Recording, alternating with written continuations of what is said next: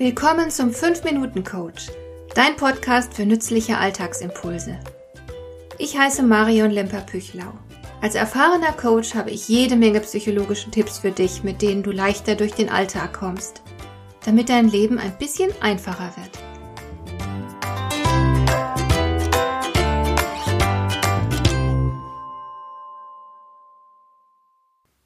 Meine Kundin Susanne hat viele Probleme.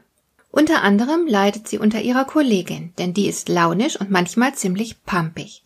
Susanne kann damit nicht umgehen. Sie ist ziemlich sensibel und sie neigt dazu, sich alles sehr zu Herzen zu nehmen. Es gibt Tage, da macht das unfreundliche und respektlose Verhalten ihrer Kollegin sie einfach fertig. Und dann denkt sie darüber nach, sagt sie. Sie fragt sich, warum die Kollegin so mit ihr umgeht. Womit hat sie das verdient? Hat sie sich vielleicht ungeschickt und dumm angestellt und damit die Kollegin ungeduldig gemacht? Hat sie möglicherweise irgendwas gesagt, was die Kollegin geärgert hat?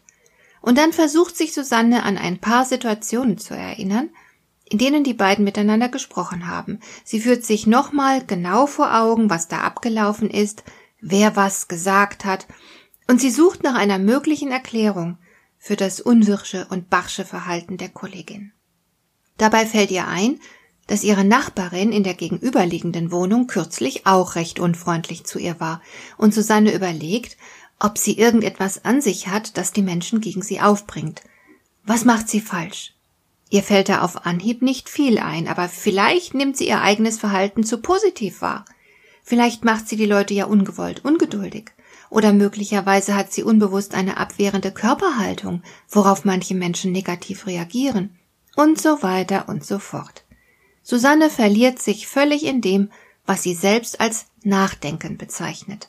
Aber ich nenne so etwas nicht Nachdenken, sondern Grübeln. Wo ist der Unterschied? Ganz einfach, Nachdenken ist produktiv. Da kommt am Ende irgendetwas Brauchbares heraus, und wenn es bloß die Erkenntnis ist, dass das Problem nicht lösbar ist. Nachdenken führt zu einem Ergebnis. Ein Ergebnis, mit dem man in irgendeiner Form weiterarbeiten kann. Die Kollegin einfach links liegen lassen, wenn sie mal wieder launisch ist. Das wäre zum Beispiel ein mögliches Ergebnis. Das lässt sich umsetzen, auch wenn man keine Ahnung hat, warum sich die Kollegin so kratzbürstig verhält. Grübeln ist hingegen etwas völlig anderes. Es ist das ziellose Herumstochern, bei dem sich die Gedanken oft im Kreis drehen und bei dem man zu keinerlei Ergebnissen kommt, sich dafür aber am Ende meist noch schlechter fühlt als am Anfang. Man geht so richtig schön in seinen Problemen baden, statt sich davon zu befreien. Grübeln ist unproduktiv, kräftezehrend, deprimierend. Grübeln sollte verboten werden. Natürlich kann es kein Gesetz dagegen geben, aber du kannst es dir selbst verbieten. So wie ich schaffst du das auch. Es ist im Grunde ganz einfach, ein bisschen Gedankenhygiene zu betreiben. Du musst nur ein guter Beobachter deiner Gedanken sein. Und immer, wenn du dich beim unproduktiven, quälenden Grübeln erwischst, brichst du deine Gedanken ab. Du sagst dir, so nicht, und lenkst deine Gedanken ganz bewusst in eine andere Richtung. Das ist gar nicht so schwer. Ich persönlich halte enorm viel davon, meine Gedanken zu kontrollieren. Das macht das Leben um so vieles leichter. Ich entscheide, worüber und wie ich nachdenke. Das geht. Probier's aus. Achte stets darauf, dass deine Gedanken dir gut tun. Was kann meine Kundin Susanne also jetzt machen, wenn ihre Kollegin sich mal wieder so richtig pampig verhalten hat? Wenn sie dieses Verhalten tatsächlich kränkt und verunsichert, dann sollte sie sich auf jeden Fall mental damit beschäftigen. Es gibt ja auch Leute, an denen so etwas einfach abprallt. Die brauchen dann gar nicht so viel darüber nachzudenken. Aber Susanne sollte es tun. Jedoch konstruktiv. Also könnte sie sich fragen, was ist da gelaufen?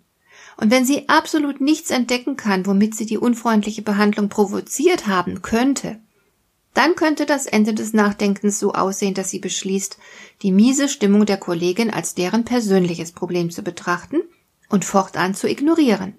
Oder, wenn sie wissen möchte, was los ist und ob sie vielleicht nicht doch etwas falsch gemacht hat, dann kann sie die Kollegin einfach darauf ansprechen und fragen, was los ist. Also ignorieren oder nachfragen wären mögliche Lösungen. Punkt. Ende des Nachdenkens. Damit ist dann sofort wieder Energie frei für andere Dinge. Du hast immer die Wahl. Machst du dich selbst fertig, indem du grübelst, Oder betreibst du lieber ein wenig Gedankenhygiene und lenkst dein Denken in eine konstruktive Richtung? Das liegt allein an dir. Hat dir der heutige Impuls gefallen?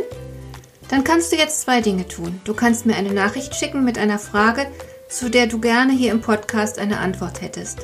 Du erreichst mich unter info at lemper dash püchlau punkt de. Und du kannst eine Bewertung bei iTunes abgeben, damit diese Sendung für andere Interessierte sichtbarer wird. Schön, dass du mir zugehört hast. Bis zum nächsten Mal, eine gute Zeit für dich.